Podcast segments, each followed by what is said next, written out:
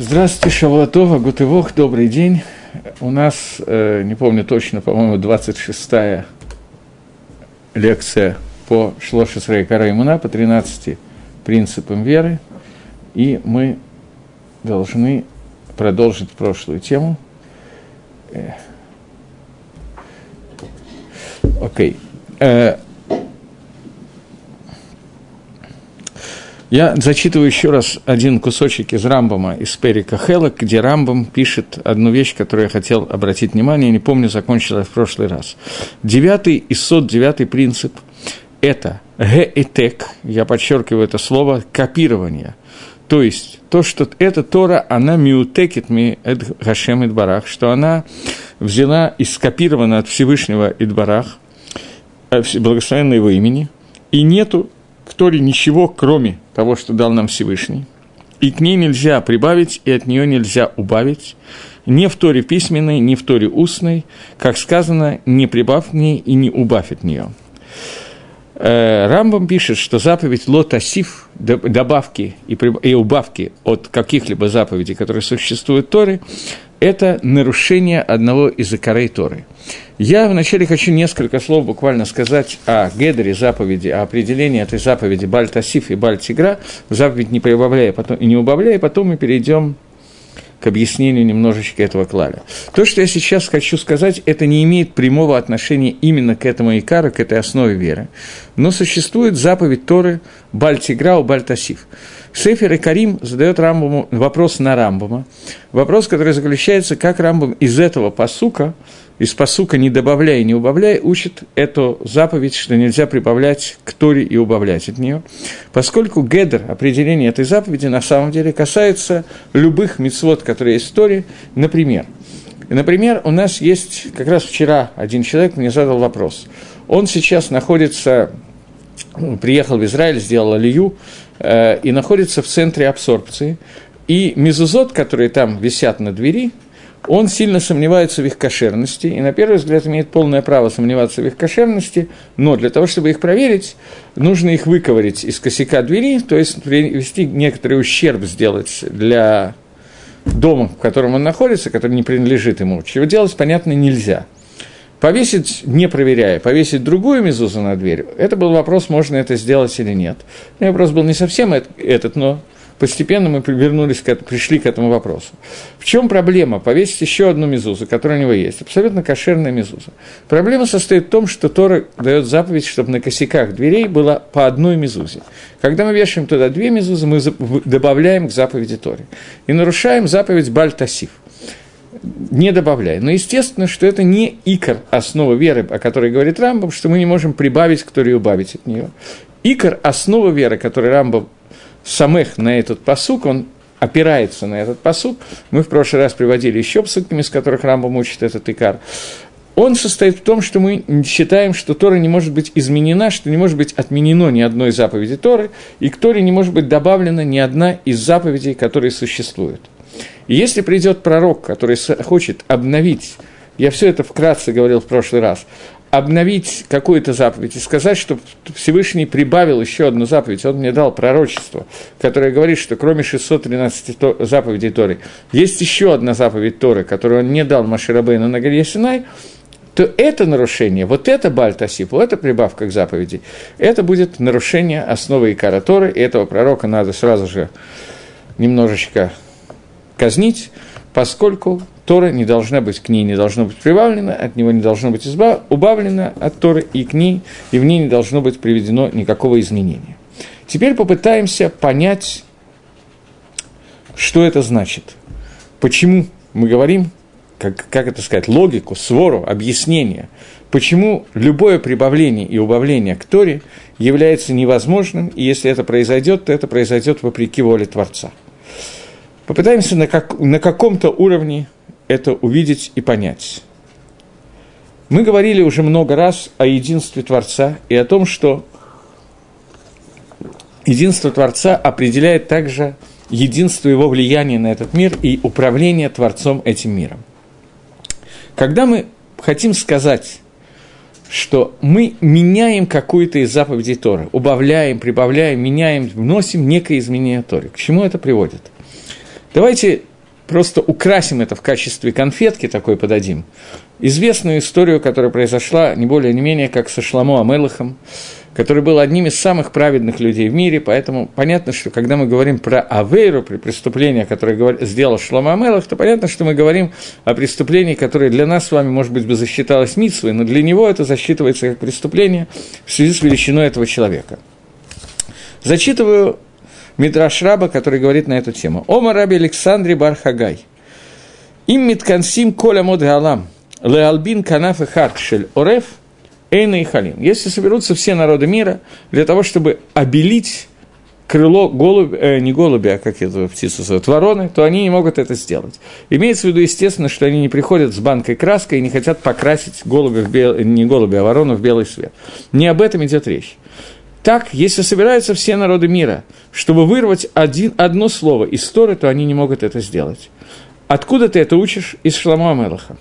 Шламу Амелах захотел убрать одну из букв Торы, и это вышло ему обвинение.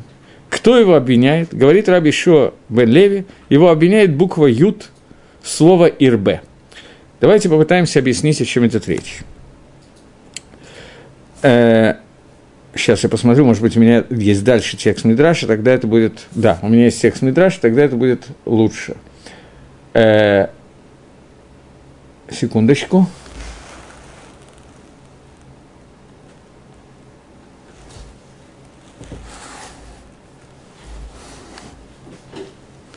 Окей. Okay. Э, так вот, говорит Раби Шимон, что в книге Мишна Тойра, книге Дворим, написано, что сама книга Дворим пришла жаловаться ко Всевышнему и сказала, «Господин всего мира, Шлома Амелах вырывает меня и делает из меня что-то другое».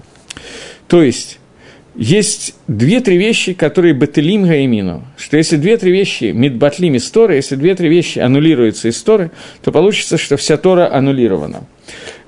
И э, вот Шлома Амелах захотел вырвать одну из букв Ют из меня.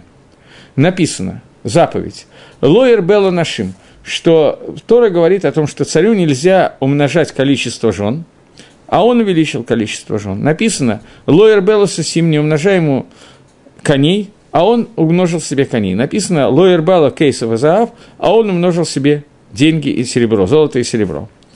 Сказал Акодыш Баругу, что может Лидбатель может быть аннулирован сам Шлома и сто подобных ему, но одной буквы Ют из себя нельзя аннулировать навсегда. Это Мидраш Раба, который я сейчас хочу прокомментировать. Что произошло? Если кто-то знает иврит, то ему будет легче понять. Лоер Белла Нашим, Лоер Белла Сосим. Не увеличим количество жен, не увеличим количество лошадей, не увеличим деньги. То есть царь должен жить таким образом, царь должен жить таким образом, что он не будет чересчур богатый.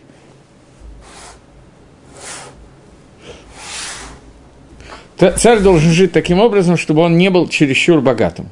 Э, для того, чтобы это написать, Тора использовал слово «ирбе». Слово написано в, э, в повелительном наклонении. Слово «гарбе» – это много, «ирбе» – это «преумножить». Так вот, Шлома Мелах убрал из этой заповеди как бы одну из букв Тора Ют, и получилось логарбело нашим. Получилось не повелительное наклонение, не приумножь себе, а такое, как бы это сказать, совет. Не бери себе, я тебе советую, говорит Всевышний, не бери много жен. Не в качестве заповеди, а в качестве совета это получилось. И если это получается в качестве совета, то в такой ситуации меняется совершенно смысл э, мицвод, которые есть, и поэтому изменение этого смысла митцвот, которые есть, они меняют некоторый аспект Торы. Поэтому изменения, ну-ну, изменения заповедей, которые нам даются, я извиняюсь, тут просто пришли люди, садитесь только в темпе, э, изменения заповедей, которые которое произошло из-за того, что была прибавлена одна заповедь к Торе, и вместо слова «ирбе» стало слово «раба», много – привело к тому, что Шлома Мелах воспринял это, что он имеет право это сделать, и это не будет менять смысла этой заповеди. И это то, что произошло со Шлома, так утверждает Мидраш Раба. Теперь, из-за чего Шлома это сделал, из-за того, что есть другое место в Торе, которое об этом говорит, которое говорит о том, что на самом деле ситуация такая, что э, Всевышний не раскрывает смысл заповедей почти нигде – есть две заповеди, которые говорят, что был, открыт, был раскрыт смысл этих заповедей. Сказано, не умножай ему лошадей, не умножай ему богатство про царя. И Шлома Амелах сказал, почему? Потому что это придет к тому, что это его соблазнит, и он отойдет от исполнения мицвод, перестанет быть праведным человеком. И сказал Шлома Мелах, вот я докажу, что я могу увеличить себе очень много, сделать себе лошадей, мицвод и так далее, и при этом это не, не повлияет на мою праведность. Поэтому говорит Мидраш, что в другом месте этот Мидраш, естественно, находится. Мидраш говорит, что Тора предписывает, Тора сама не раскрывает свои заповеди для того, чтобы человек не нарушал эти заповеди из-за того, что решит, что раз он знает смысл, он сможет нарушить заповедь, не изменив этого смысла. Окей. Это мидраж, который мы сейчас привели. Я сейчас хочу обратить внимание не на смысл того, почему Шлома нарушил эту мецву, потому что мы уже сказали, что понять, в чем нарушение этой заповеди, достаточно сложный момент. А то, как Всевышний ответил Торе, свитку Торы, он сказал, что сто подобных шлома могут исчезнуть и быть аннулированы, но одна буква Ют, которая есть в тебе, она аннулирована быть не сможет, и она останется навсегда, на постоянно и так далее – Теперь попытаемся выяснить, что это означает. Буква Ют – это самая маленькая буква, которая существует в еврейском алфавите.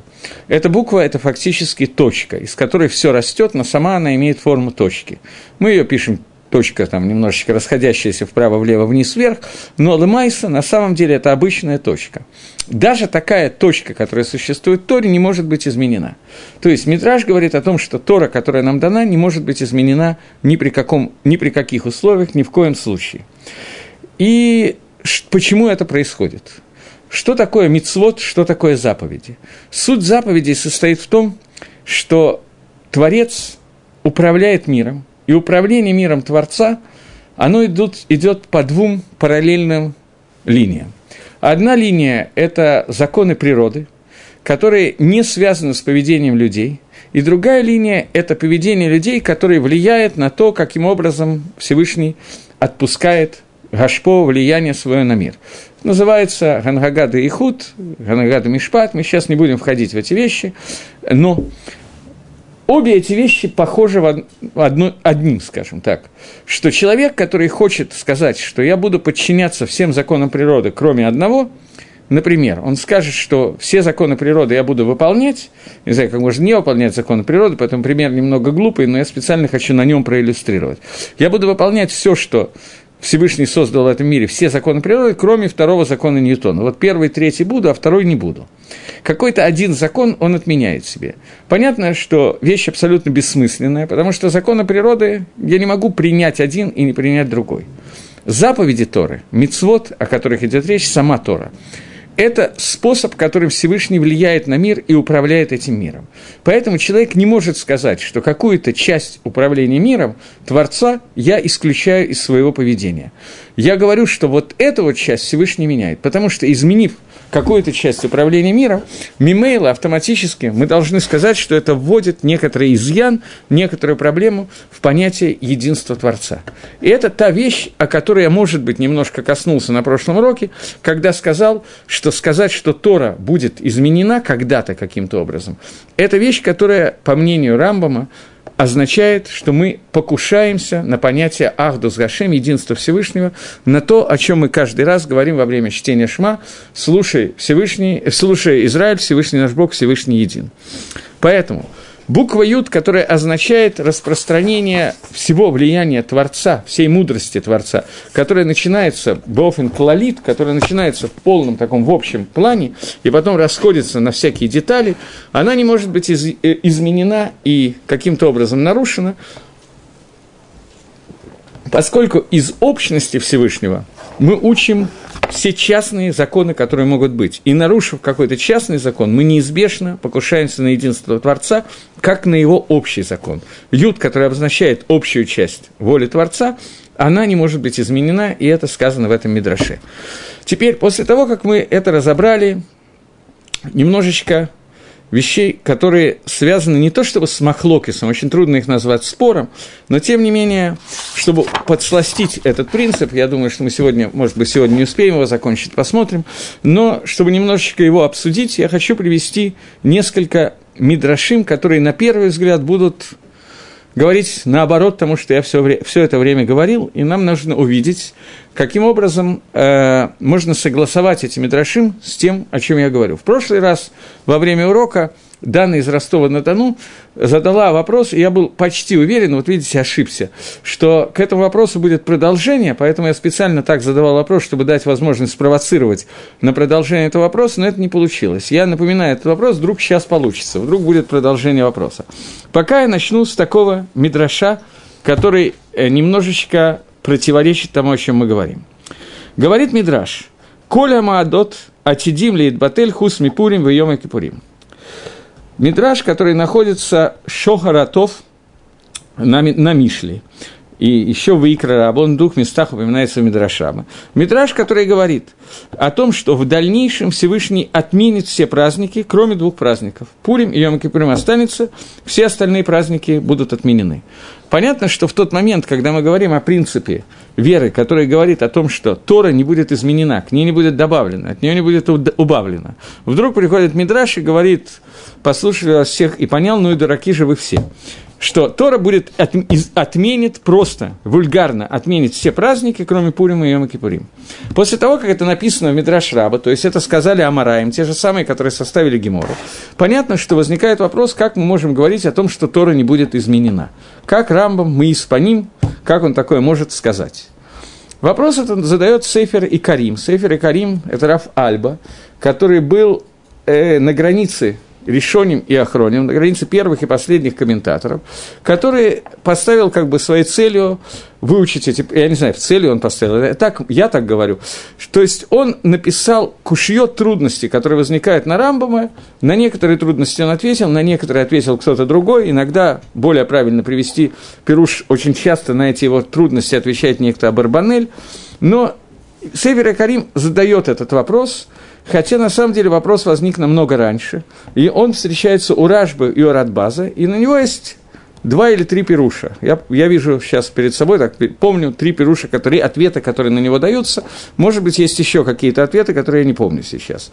Первый ответ дает Рашба. Рашба говорит, что обещание у нас будет, что, что означает Пурим и Йом-Кипур не отметится, не отменится. Ой, я извиняюсь. Дана, я хотел, чтобы ты закончила вопрос, который был задан в прошлый раз, а не хочу продолжение вопроса, потому что вопрос был задан почти полностью и очень хороший, я хочу его продолжение. Я извиняюсь. Окей, okay. так вот, э, Ражба говорит, что нам дается гафтаха, нам дается обещание, что не будет подобных гзерот, подобных э, распоряжений Шмада, истребления народа Израиля, настолько, чтобы эти праздники были забыты. Попытаемся объяснить. Есть Мишна в трактате э, Брахот. Мишна, которая э, говорит о том, что существует махлоки спор между, между Бензома и Хахамим, между нашими мудрецами и человеком по имени Бензома, относительно того, заповедь вспоминать и постоянно помнить об исходе из Египта. Эта заповедь существует только до прихода Машеха или она останется после прихода Машеха? Вопрос, который задается, на него поспорили Гдале Алам, самые большие мудрецы в мире, Хахоми и Бензома. И Гемора объясняет, в чем состоит Махлокис. Она приводит пример. Идет папа с ребенком через лес от бабушки к маме. И вот по дороге, пока они идут через этот лес, они встречают какую-то небольшую баллонку. Баллонка облаяла папу с ребенком, папа прогнал баллонку, ребенок думает, какой папа сильный, здоровый, смелый, идут они дальше. На встречу встречается медведь. Папа прогоняет палкой медведя, здоровый мужик такой был. Потом встречается лев, его тоже прогоняет и так далее. Когда они доходят до мамы, спрашивает Гемора, о чем ребенок расскажет маме? Он расскажет о баллонке или он расскажет про льва, которого папа прогнал? Подобно этому, говорит Гемора, все нисим, все чудеса, которые произошли во, во время исхода из Египта, они будут практически аннулированы по сравнению с теми чудесами, которые произойдут во время прихода Машеха. Так считают одни Танаем, а другие Танаем говорят нет даже после прихода Машеха чудеса, которые были после выхода из Египта, останутся такими, что они будут затмевать даже время прихода Машеха, и о них будут продолжать говорить, и будет заповедь о них рассказывать. То есть Махлокис – соотношение чудес во время прихода Машеха и соотношение чудес после выхода из Египта. Это Гемора в трактате Брахот. Говорит Ражба, что это то, о чем говорит сейчас нам этот мидраж, который говорит, что все праздники будут в будущем отменены, кроме Пурима и Йома Кипурима. Кавана, что чудеса, которые произойдут во время прихода Машеха они затменят все чудеса, из-за которых были установлены все праздники, кроме чуда Пурима и Йом-Кипора. Почему Йом-Кипора, это сейчас нам не нужно обсуждать. У Йом-Кипора есть своя сущность, которая не будет отменена, сущность возможности вернуться к Чуве, которая не будет отменена даже после прихода Машеха, даже приходом Машеха. Так объясняет Ражба этот Мидраш. То есть Ражба имеет в виду, что не то, что мы не будем праздновать праздников, мы будем праздновать и Рожашону, и Сукот, и Пейсах, все будет продолжаться. Но настолько большие чудеса будут нам открыты, что эти праздники не будут иметь такой ценности, как они имеют в виду сегодня. И это Кавана Мидраша по первому объяснению.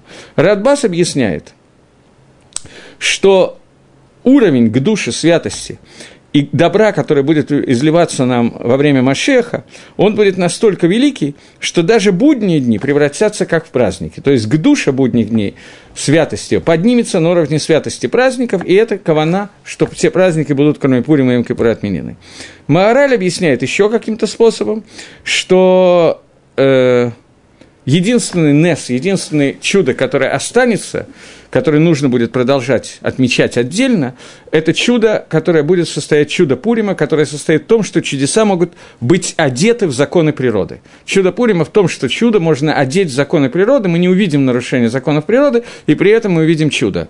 Мораль объясняет, что это то, что остается. Таким образом, э, общее между этими тремя Михалки, может быть, есть еще какие-то, которых я не помню. Общее между этими тремя объяснениями состоит в том, что все это согласуется с мнением Рамбама, который говорит, что даже после прихода Машеха Тора не будет отменена, изменена, никаких изменений в Тору не войдут, а то, что сказано, что праздники будут отменены, это один из трех возможных объяснений, одно из трех возможных объяснений, что имеется в виду, что празднование, заповедь праздников останется, но какое-то объяснение их немножечко изменится. Север Карим задает еще один вопрос. Э, он то, это, это, этот вопрос я не буду, наверное, сейчас. Опа. Одну секундочку, я прошу прощения. Тут еще у нас не все технически налажено, поэтому я передаю оператору. Так вот, еще одна, одну вещь, которую нам нужно отметить, это... Э, секунду.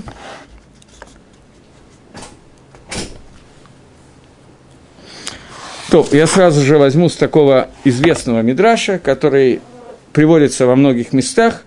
Мидраш, который говорит, что почему свинья, простите меня, называется хазиром на иврите. Говорит Мидраш, что потому что она хазерет лакашруто. Хазир от слова лахзор, возвращение, потому что она возвращается к своей кошерности. И вот это вот возвращение к кошерности, о которой идет речь, это э, определяет ее название хазир – Понятно, что этот мидраж Лихойра, на первый взгляд, полностью противоречит постулату, который сказал Рамбам, о том, что Тора не будет изменена, и никакие заповеди не могут быть изменены, и, соответственно, вещь, которая была не кошерной, она не сможет стать кошерной, и наоборот. Здесь, на первый взгляд, написано в этом Мидраше иначе. Прежде всего, Мидраш такого нету. То есть, что значит нету? Ни в Мидраш Раба, ни в Талмуд Бавли, ни в Талмуд Иерушалме, ни в Танхуме, ни во всех известных нам Мидрашим такого Мидраша не встречается. Но этот мидраж приводит, я не знаю, может быть, до этого он тоже приводился, его приводит Абарбанель, его приводит Тора Хахаим. То есть есть охроним, которые приводят его либо они его видели, либо они его приняли бы Масойра, я не знаю, по традиции. Но, во всяком случае, Масо... э, Охрони приводят этот мидраж. Надо просто знать, что, может быть, кто-то сможет с помощью компьютера, где все мидраши, найти его, но сами Охроним не смогли найти этого мидраша, то есть он где-то передавался, вероятнее всего, в устной форме, но, тем не менее, поскольку его приводит Абарбанель, то мы будем считать, что такой мидраж существует. И вот э, Орахайм тоже это приводит. И естественно, что это некоторая проблема. Как объяснить этот мидраж с точки зрения того, о чем мы сейчас говорим, что Тора не будет изменена даже после прихода Машеха. Вопрос понятен, да? Тогда двинемся дальше. Попытаемся дать несколько ответов на этот вопрос. Во-первых, э, я не знаю, известная вещь это или нет, есть Гемора в трактате Хулин, по-моему, 18-й дав, если я не ошибаюсь, то Гемора говорит о том, что когда Амисраэль вошли в землю Израиля во время войн Яшобы, Нуна, Шофтим, судей, когда они завоевывали Эрицисроиль, то, оказавшись в земле Израиля, есть посук, который говорит о том, что я дам вам э, для, э, коль тув шамацатом, все, что вы найдете, все хорошее, что вы найдете в домах у канонийцев, которые там живут, оно все дано вам, и все разрешено вам к использованию. И Медаекит Гемора, что даже если вы там найдете Дивлей Казир, то есть две хазир, как это сказать, э, отбивные хазирные, свиные отбивные, то они тоже будут вам разрешены в пищу. То есть была гора Ша, было одно указание на один час о том, что во время завоевания Эрицесройль э, даже хазир был разрешен в пищу. Э, есть те, кто объясняет этот мидраж, что хазир ихзор – он вернется к своему, своему кашруту, имеется в виду, что во время завоевания Эрицесроль, во время войн Машеха, вам будет разрешено в пищу то же, что было разрешено во время завоевания Эрицесроль, во время Ишуа бен Нуна. Это один из ответов на этот вопрос, что это будет Гарат Ша, указание одного часа, не то, что Хазир вернется к, э, к разрешенной форме, нет, он не вернется к разрешенной форме, он будет, останется запрещенным, но при этом будет Гарат Ша, что на время войны Тора не запрещает эту вещь. Мне этот пируш не очень нравится, но оставим его в покое. Следующее объяснение, которое мне значительно больше нравится, это объяснение, которое известно, из, фактически это геморрот в нескольких местах, которые говорят, что есть определенные виды царств, которые соответствуют животным. И э, есть несколько примеров четырех галутов, где приведены какие-то животные, и в частности в Геморе Могиле рассказывается, что Хазир, он соответствует Эдому, Исаву. Почему Исаф называется, и дом называется Хазиром? От слова лахзор, лагахзир, вернуть. Потому что он возвращает корону его хозяину. Поэтому, когда Хазир вернется к своей функции, к своему кашруту, имеется в виду, что Исав станет кошерен. В чем выражается кошерность Исава? Он не будет парнокопытным и отрыгивающим жвачку. Кошерность Исава выражается в том, что он вернет Тору корону Торы, их, его хозяином Исроилю, то есть он приведет Исроиль в состояние, когда Исроиль должен будет во время Машеха иметь свое царство, и не будут ему мешать соблюдать Тору, и мы будем сидеть, учить Тору, выполнять мицвод и так далее, для того, чтобы заработать награду в будущем мире, для того, чтобы раскрыть единство Творца во всем этом мире, это основная цель. Таким образом, основной мидраж, как я понимаю, основное понимание слова «хазир», что хазир вернется к кашруту, это возвращение Эдомом короны своему хозяину, когда Исав вернет Амисраэлю корону Торы. Это второе объяснение. Орахаим пишет, сейчас, он пишет так, тоже вещь, которая довольно интересна, тоже до конца мне непонятная, но он говорит, что хазир – это животное, свинья, которая действительно станет кошерной, ее можно будет кушать. Но почему это можно будет есть, э, почему его можно будет кушать? Галаха не изменится, говорит Урахаем. Для того, чтобы животное годилось в пищу, для этого необходимы два условия. Первое, чтобы у него были парные копыта, раздвоенные копыта, и второе, чтобы оно отрыгивало жвачку. Сегодня у свиньи, как мы знаем, копыта парные, а жвачку она не очень отрыгивает отрыгивает. Поэтому она запрещена в пищу. Хазир вернется в состояние, говорит Урахаим, когда он станет отрыгивать жвачку. То есть свинья станет кошерная в том плане, что изменится ее структура, ее физическое состояние. Она превратится в животное, которое станет, э, изменится ее внутренние органы. Я не знаю, как это надо сказать правильно. И тогда она превратится в отрыгивающую жвачку, и, соответственно, она будет кошерна, так объясняет Урахаим, и пишет, что хас вышел им, не дай бог, чтобы пришло тебе в голову, что Тора изменит свой закон, и свинью можно будет кушать, несмотря на то, что у нее не будет признаков кашрута. То есть, по обоим, по всем мнениям, которые я сейчас вам привел, получается ситуация, что из этого мидраша нельзя поставить кушью трудность на Рамбама, потому что есть три или четыре объяснения, которые мы сейчас дали, которые означают, что Тора не будет изменена. Теперь есть еще, это то, что я имел в виду, что вчера, в прошлый урок был какой-то вопрос про Хазира, я думал, что это будет следующий, было под, под вопрос, и будет продолжение этого вопроса, и поэтому пытался, ну, неудачно спровоцировать, чтобы мне этот вопрос задали. Окей, двинемся дальше. Есть еще одно место, которое, на первый взгляд, еще более непонятное, из которого Сефер и Карим хочет ставить тоже кушью на Рамбама. Это Масехит Нида Дав Самихалев. Там приводится фраза, которая дословно переведу, «Мицвод баталот лаатит лаво», «Мицвод будут аннулированы, отменены в будущем». В будущем не будет мицвод. Дословный перевод этой фразы. И после того, как такая фраза сказана прямо в Талмуде, естественно, возникает вопрос, что с ней делает товарищ Рамбам, и как он учит, что Тора не будет изменена, и Ламайса, вы понимаете, что это не только Рамбам, это вся Гашкова, все мировоззрение нашего народа состоит в том, что Тора не может быть изменена, и любой человек, поэтому я хотел просто леадгиш, подчеркнуть, что Рамбам в Перуше Мишнаев это в другой книге, я уже не буду искать. Рабби в Перуже Мишнаес, когда он пишет свой принцип, он его пишет не тем нусахом, который написан в Сидуре. Он добавляет еще одно слово. Он пишет, что я верю полной верой в том, что Тора, которая у нас есть, это гейтек от слова копирование. Скопирована, она скопирована с той Торы, с того, как это было дано Машина Синая. То есть, это точная копия без малейших изменений, и изменения быть не может. Поэтому Рамбам подчеркивает это слово «гейтек», он подчеркивает его несколько раз. Если мы так говорим, то как можно сказать, что мицвод бытилот, бытилот на латитлаво, мицвод будет отменены в, буд, будут отменены в будущем, когда мы говорим, что в Торе не может быть ни малейшего изменения. И любое изменение, которое мы говорим, которое может быть внесено в Тору, это изменение по Гея, оно делает бгам, изъян в, самом, в самой идее единства Творца. Потому что если Творец един, как мы уже сказали, то его гангага, его управление должно быть едино и не меняться.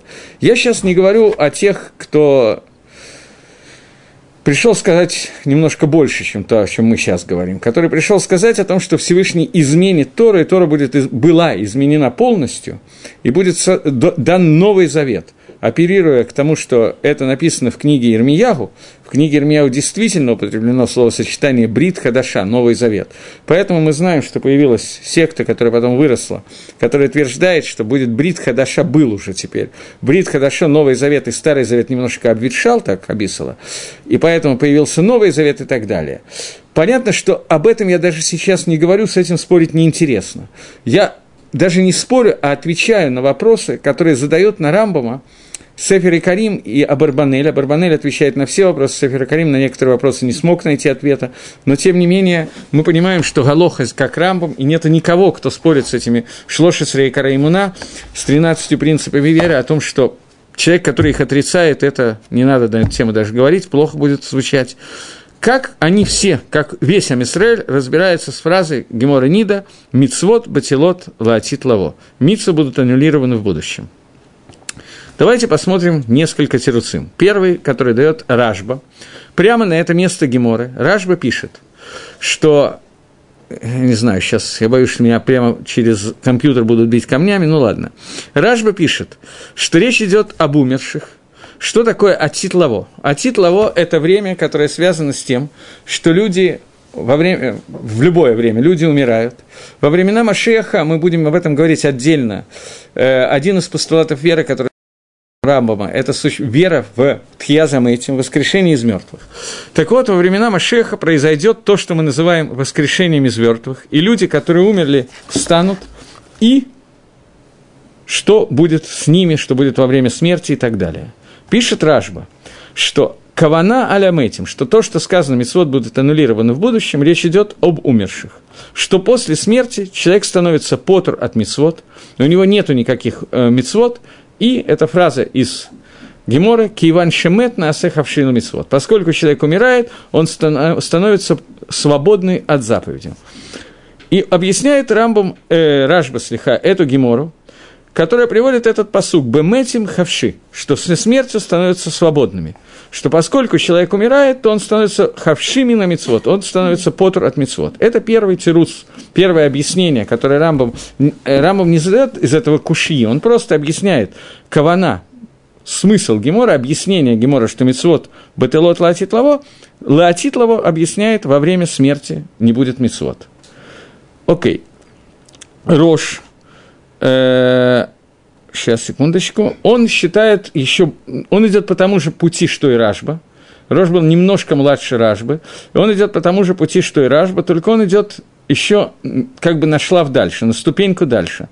Он говорит, что после воскрешения из мертвых человек, поскольку он уже умер, он становится потер от мицвод, он становится свободный от заповеди, поэтому после воскрешения из мертвых у него остается этот птур, это освобождение. И приводишь, так считает Ражба и так далее.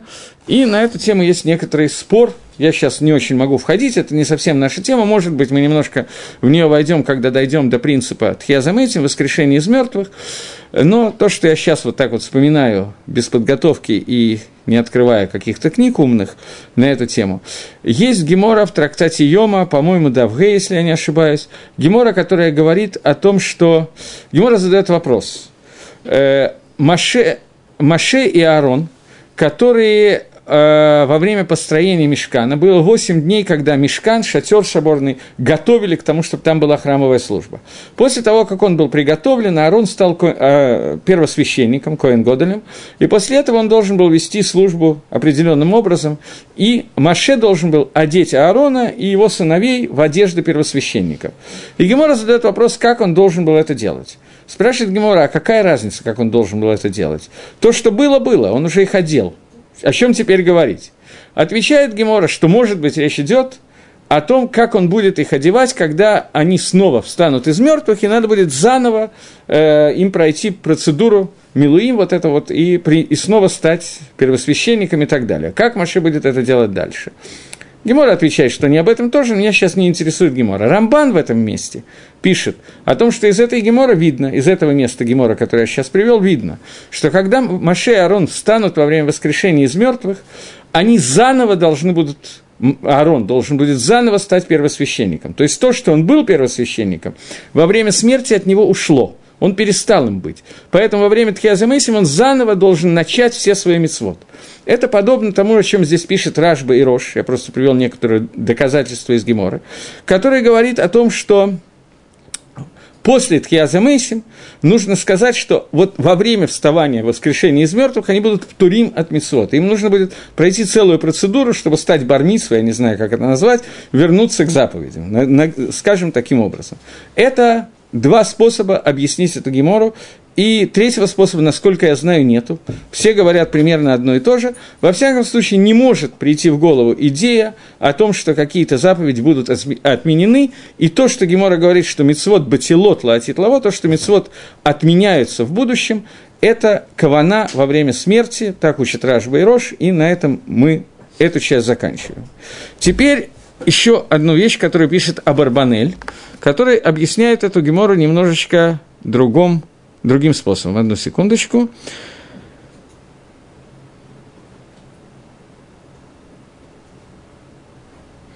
Это совсем новый Магалах, совсем новый путь понимания, который говорит, что произойдет некое изменение в заповедях. После прихода Машеха – произойдет некоторое изменение заповедей, которое будет установлено Творцом, и это изменение будет продиктовано и сказано и так далее, и так далее. И это является частью Торы. Когда мы говорим, что Тора не будет изменена, мы имеем в виду, что с самого начала, с момента дарования Торы на горе Синай, было запрограммировано определенные изменения, которые произойдут, и поэтому эти изменения не повлияют на факт того, что Тора неизменна, и она лому хлефет.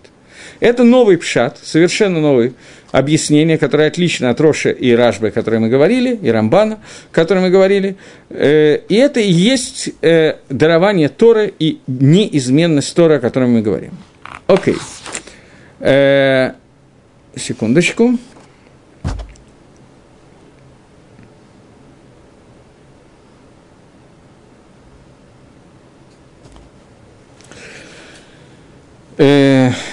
Есть кушья, которую задавали на Рамбама, такую кушью. что есть определенные заповеди Торы, которые Тора раскрыла их заповеди. На самом деле я сказал, что основное раскрытие двух заповедей, которые нам известны, это то, что нарушил Шлома Амелах, нарушил в кавычках, это то, что было сказано в заповеди, почему нельзя слишком богатым быть царю, почему нельзя много коней, много денег и много нашим.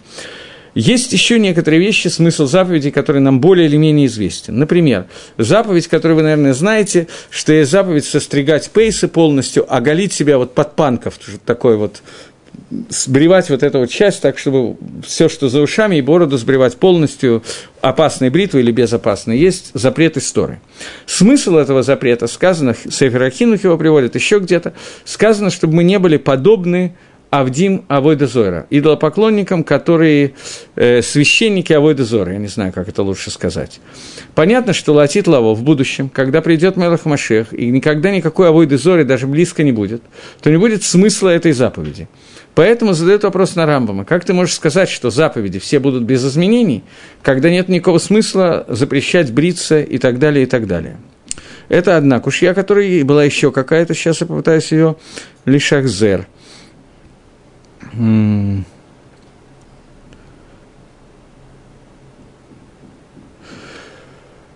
Рамбам объясняет карбонот, жертвоприношения, которые сказаны в книге Ваикра, Рамбам объясняет, что эти жертвоприношения установлены Всевышним для того, одна из причин, для того, чтобы мы не приносили жертвы идолам, не дай Бог. И задается вопрос, если по Рамбаму суть жертвоприношений, которые Всевышний предписал в храме, для того, чтобы отменить нам жертвоприношение идолов, то естественный вопрос, который на поверхности становится, это что после прихода Машех, когда не будет идолопоклонничества, не будет Яцергора и желания принести идолам, и даже идеи такой не будет, то теряется смысл жертвоприношений. И эти две куши, которые задаются на Рамбама, и Тируц, который я хочу сейчас дать, он, может быть, не совсем соответствует тому, что я говорил до сих пор, а может быть, соответствует, это вы сами подумаете и увидите что существует несколько видов гилуя, раскрытия Торы в мире. Существует раскрытие Торы и мицвод, который дается в этом мире, через масим, действия, которые мы делаем. Например, существует раскрытие заповеди не запрета пахать на быке и осле вместе. Заповедь Тора лота хрош бешор вахамор дав. Это запрет, который дается Торой. Тора, она существует как бы не только в этом мире, не только в мире сугубо материальном, она существует, проходит через все миры. Соответственно, смысл этой заповеди, он раскрывается не только в том, когда мы пашем и делаем какие-то действия. Он находится, он проходит через все миры, и во всех мирах делает некий отпечаток, который существует. В тот момент, говорит говорят комментаторы, которые задают вот эту кошью, тоже из Сейфера Каримана, э, говорят комментаторы, что в тот момент, когда исчезнет смысл э, заповедей из того, что исчезнет того и Зойра, то раскроются, будут гилуим, новые гилуим, новые раскрытия заповедей, которые существуют, которые будут связаны с тем, что несмотря на то, что отсутствует заповедь, запрещающая, я не знаю, стричься определенным образом из-за боязни уподобиться идолопоклонникам, то раскроются другие смыслы этой заповеди, поэтому Тора не будет изменена. Так же, как запрет э, килаем э, пахать на быке и осле, раскроется новый дополнительный смысл, который мы сегодня постичь не можем. И это, Дерихагав, это то, что объясняет про фразу из пророка Иеремьяу, которая очень известная фраза, я вернусь к Иеремьяу, которую я уже приводил. Иеремьяу, который пишет о том, что в будущем, когда придет Машех, будет брит Кадаша, будет Новый Завет, и, объяс... и мы знаем, что есть те, которые объясняют так, как они объясняют, как объясняет Амисраэль эту фразу из Иеремьяху. Амисраэль говорит о том, что сегодня Тора находится в состоянии, когда далеко не все таамы, мицвод, не все смыслы заповедей, не все таамим того, что написано в Торе, раскрыты. И путем изучения Торы мы постигаем некоторые заповеди, постигаем смысл их и так далее. В будущем произойдет такая вещь, что раскрытие Тора произойдет на таком уровне, что мы увидим новым видением, новым раскрытием, и с нами произойдет новый завет, то есть мы освоим это на совершенно новом другом уровне, все заповеди, которые дал Творец нам, и поймем те мицвод и те тарот, то, то суть смысла Торы, которая сегодня находится в состоянии сокрытия. И это то, о чем сказано, что будет Брит Хадаша. Э, окей. Это вкратце одна часть того, что я хотел рассказать. Теперь есть еще одна вещь, которую мы начали немножечко перепрыгнули в прошлый раз. Я говорил с вами о том, что есть разница между пророчеством Маширабейну и остальными пророками. Что если сегодня придет пророк и скажет, что он хочет добавить одну заповедь, или отменить одну заповедь, или а, а, изменить одну заповедь, то мы не имеем его права слушать, за исключением одной вещи, когда он хочет сделать отмену или прибавку к заповеди Тора на один раз, единовременно – может быть, два раза, но не на постоянное изменение, не прибавку к Торе, а то, что называется гарача, установление одного часа, что в этом мы можем сделать, внести какое-то добавление к Торе или какую-то отмену, какую-то заповедь Торы. И если это пророк, которому, на которого мы можем положиться как пророка, проверить его тем способом, который Тора предписывает проверить, то в этом случае мы обязаны исполнить это пророчество. Но в случае, если он приходит и говорит, что Всевышний добавил к Торе какую-то митсву, Всевышний убавил из Тора какую-то митсву, то в этом случае это заповедь, которая должна быть полностью отменена, и, то есть пророчество должно быть полностью отменено, потому что не может пророк Легасив или Грова из того, что написано в Торе. Теперь, э, я не помню, приводил я или не приводил историю с Ешо Нуном, которая случилась, когда Машир Абейну умер – не помню, приводил я в прошлый раз или нет, поэтому я сейчас приведу. Э, Гемора в трактате Тмура, Дав, по-моему, Тедзайн, говорит, что когда умер Машир Абейну, то были забыты Яшо бен Нун, в основном это Яшо бен Нун, в общем, весь Амисраиль, но Яшо бен Нун как бы был ответственный за передачу Торы, он забыл три тысячи голоход, и забыл, в частности, в другом месте, в Йоме сказано, что он забыл еще Шиурим, размеры – мы знаем, что есть размеры кизайт, кибейца, ама и так далее.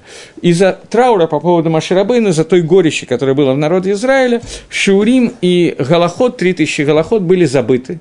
И народ собрался вокруг Ешуа бен Нуна и сказал, что спроси Всевышнего, какие Шаурим, размеры, спроси Всевышнего, какие Галахот, пусть он тебе скажет и восстанови всю Тору.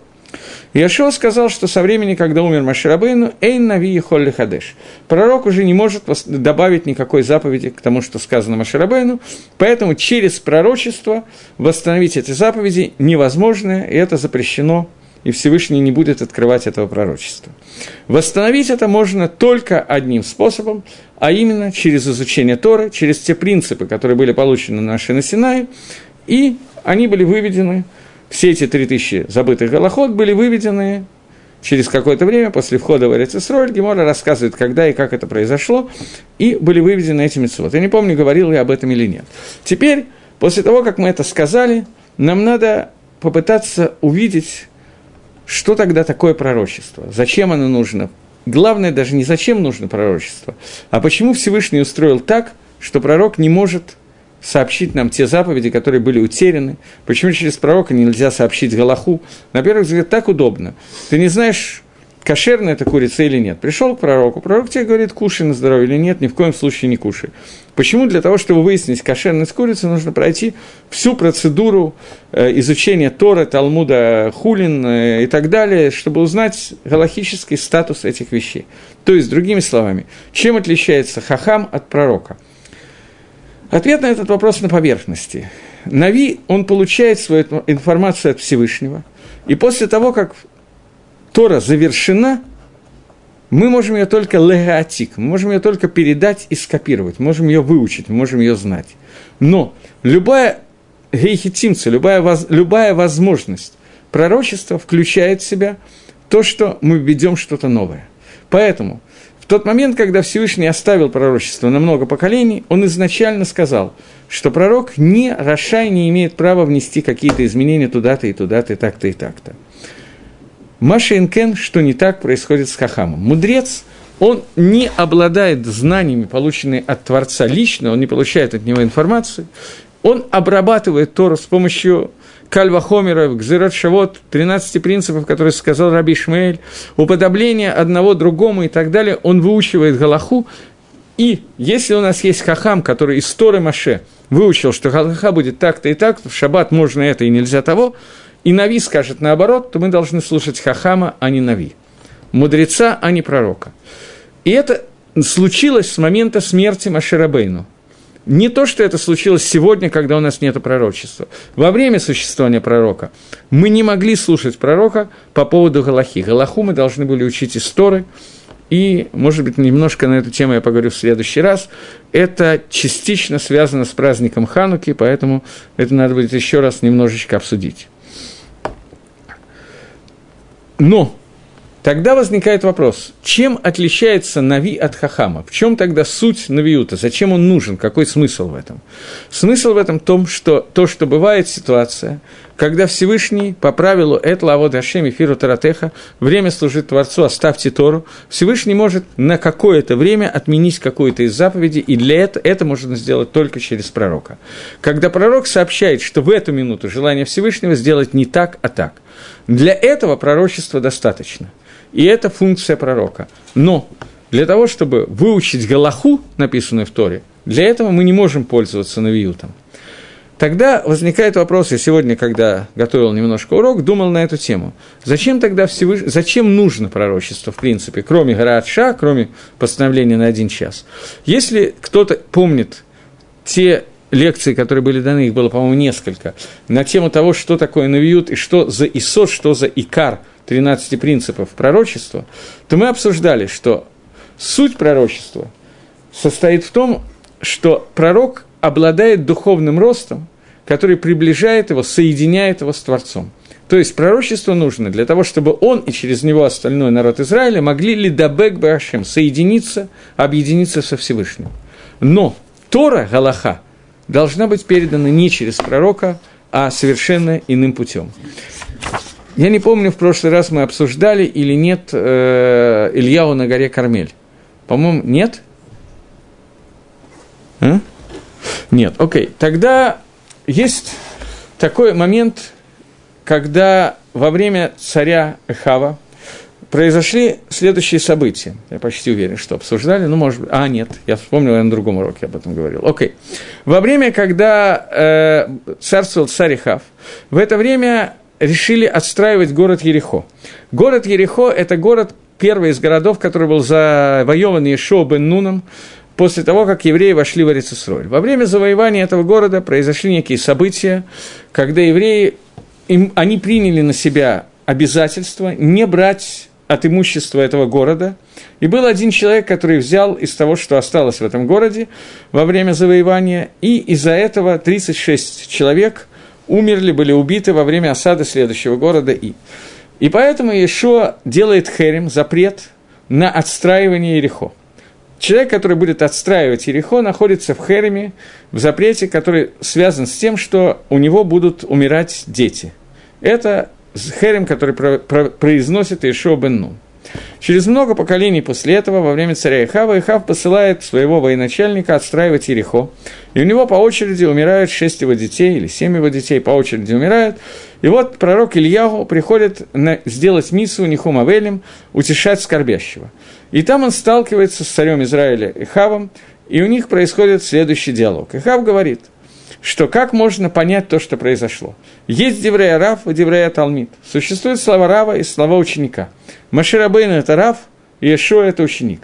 Рав сказал о том, что если вы будете поклоняться идолам, то у вас не будет дождей. Мы это каждый день читаем в Шма. Мы же видим, что дожди продолжаются, и никаких проблем нет. Ешо сказал, что человек, который отстроит Ирихо, у него погибнут дети. И вот мы видим, что дети таки да погибают. Как может быть, что слова ученика сбываются, а слова Рава нет? Значит, Иешуа был больше, чем Маше, и тем самым он, естественно, делает подрыв основания всей Торы. Тогда говорит Ильяу, что он гарантирует, говорит Гемора в трактате Таанит, что Ильяу Аной, в конце трактата Таанит написано это, что Ильяу Аной получил ключи от Ацерат Гашамим. Были э, закрыты небеса, и, зем... и небеса не дали воды. Илья Ванави провозглашает, что с этого времени начинается засуха, и не будет больше дождей. И на два года начинается засуха в Эрицесрой.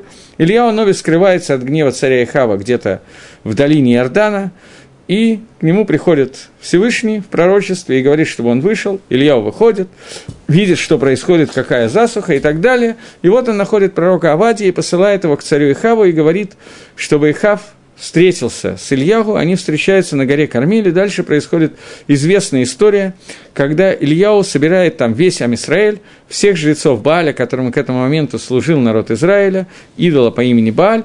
И Ильяу говорит о том, что давайте принесем двух телят, одного Баалю вы, другому Всевышнего я, и посмотрим, на какую из этих жертв с небес сойдет огонь, кого примет Всевышний, вашу жертву или мою, и тогда мы решим, с кем будет находиться народ Израиля.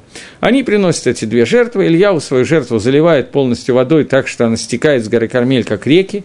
И после того, как это происходит, сходит огонь, и э, жертва Ильяу загорается, и тогда весь народ сказал «Хашем Гуа Лаким», Всевышний Он Бог, и эта фраза, которую мы говорим в Йом Кипр, э, в конце Йом Кипра мы заканчиваем словами «Хашем Гуа Лаким», Всевышний Он Бог, и Гемора задает вопрос, как Илья Ганави мог это сделать. Он был пророком, цадиком. Существует заповедь, которая после строительства храма в Иерушалайме, в Шило, запрещает приносить жертву где-то, кроме Гара Мария, на горе Мария, там, где стоит храм. Как Илья мог нарушить и принести жертву в другом месте?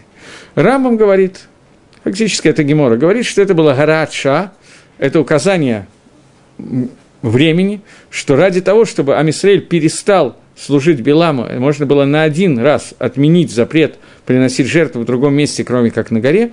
И это то, что сделал Ильяу Ганави. Рамбам учит, что это произошло бы на Виют, что он это сделал в пророчестве, он получил пророчество, и пророк может на один раз отменить какую-то заповедь Торы, что и сделал Ильяу Нови. Это шита Рамбова. Шита Тосфос, с точки зрения Тосфос, Тосфос есть два пируша, в одном из пирушим. Точка зрения Тосфоса еще более странная. Он говорит, что поскольку Илья Нови был мудрец и нави, пророком и мудрецом Торы, то, несмотря на то, что эту вещь он не получил в Навиюте, он не получил в пророчестве. Тем не менее, он мог использовать свои знания Торы для того, чтобы использовать фразу, которую приводит Мишна в трактате Брохас, последняя Мишна. «Этла авод Хашем, эфиру Таратеха, время службы Всевышнего, мы можем оставить одну из заповедей Торы». И что такую вещь можно было отменить, мог отменить не только пророк, но не только Нави, но и даже мудрец Торы тоже мог это сделать. И тем не менее, Рамбам мы сейчас учим нас больше волнует мнение Рамбама, потому что мы находимся в его 13 принципах. Таким образом, по Рамбаму разница между мудрецом и пророком, что пророк в пророчестве может отменить заповедь на какое-то время, единовременно, может добавить к ней, но пророк не может добавить заповеди к Торе, и Тора не может быть изменена. Таким образом, у нас остается иньян, который мы называем иньяном Торы – без изменения, которое передается как Тора Шабихтав, так и Тора Шабальпе, как письменная, так и устная Тора, и изменения в ней не будет даже после прихода Машеха и даже Латит Лаво, как пишет Рамбом, и мы задали на это несколько вопросов и дали ответы на все вопросы, которые мы успели задать на эту тему. Теперь нам осталось увидеть еще одну вещь, которой, вероятно, нам придется заняться в следующий урок, а именно вопрос, который возникает. Очень легко и понятно, как можно объяснить неизменность Торы Шебехтав, неизменность письменной Торы. Но когда мы говорим о Торе Шебальпе, когда мы говорим об устной Торе, Тора, которая передается от учителя к ученику и которая связана с размышлением, выводом, изучением Торы и, соответственно, спорами, пилпулим и так далее, которые происходят во время изучения Торы, как можно сказать, что она не будет меняться, когда мы видим, что в каждом поколении происходят какие-то хидушей Торы и так далее, обновления, какие-то вещи, которые не были известны в прошлом поколении и так далее, и так далее. То есть, какое имеет отношение этот Исот, этот Икар Рамбама, не изменение Торы, к тому, что мы называем Тараши Бальпе. Поскольку это имеет очень большое отношение к празднику Хануки – который является праздником победы Тора Шабальпе, то я думаю, что раз так получилось, что мы до этого места дошли, то эта тема останется на следующий урок, и следующий урок мы свяжем Хануку с Торой Шабальпе и будем обсуждать, как получается, что Тора Шабальпе не будет изменена никогда и никак. Сейчас всего доброго, хорошей недели и до новых встреч в нашем эфире.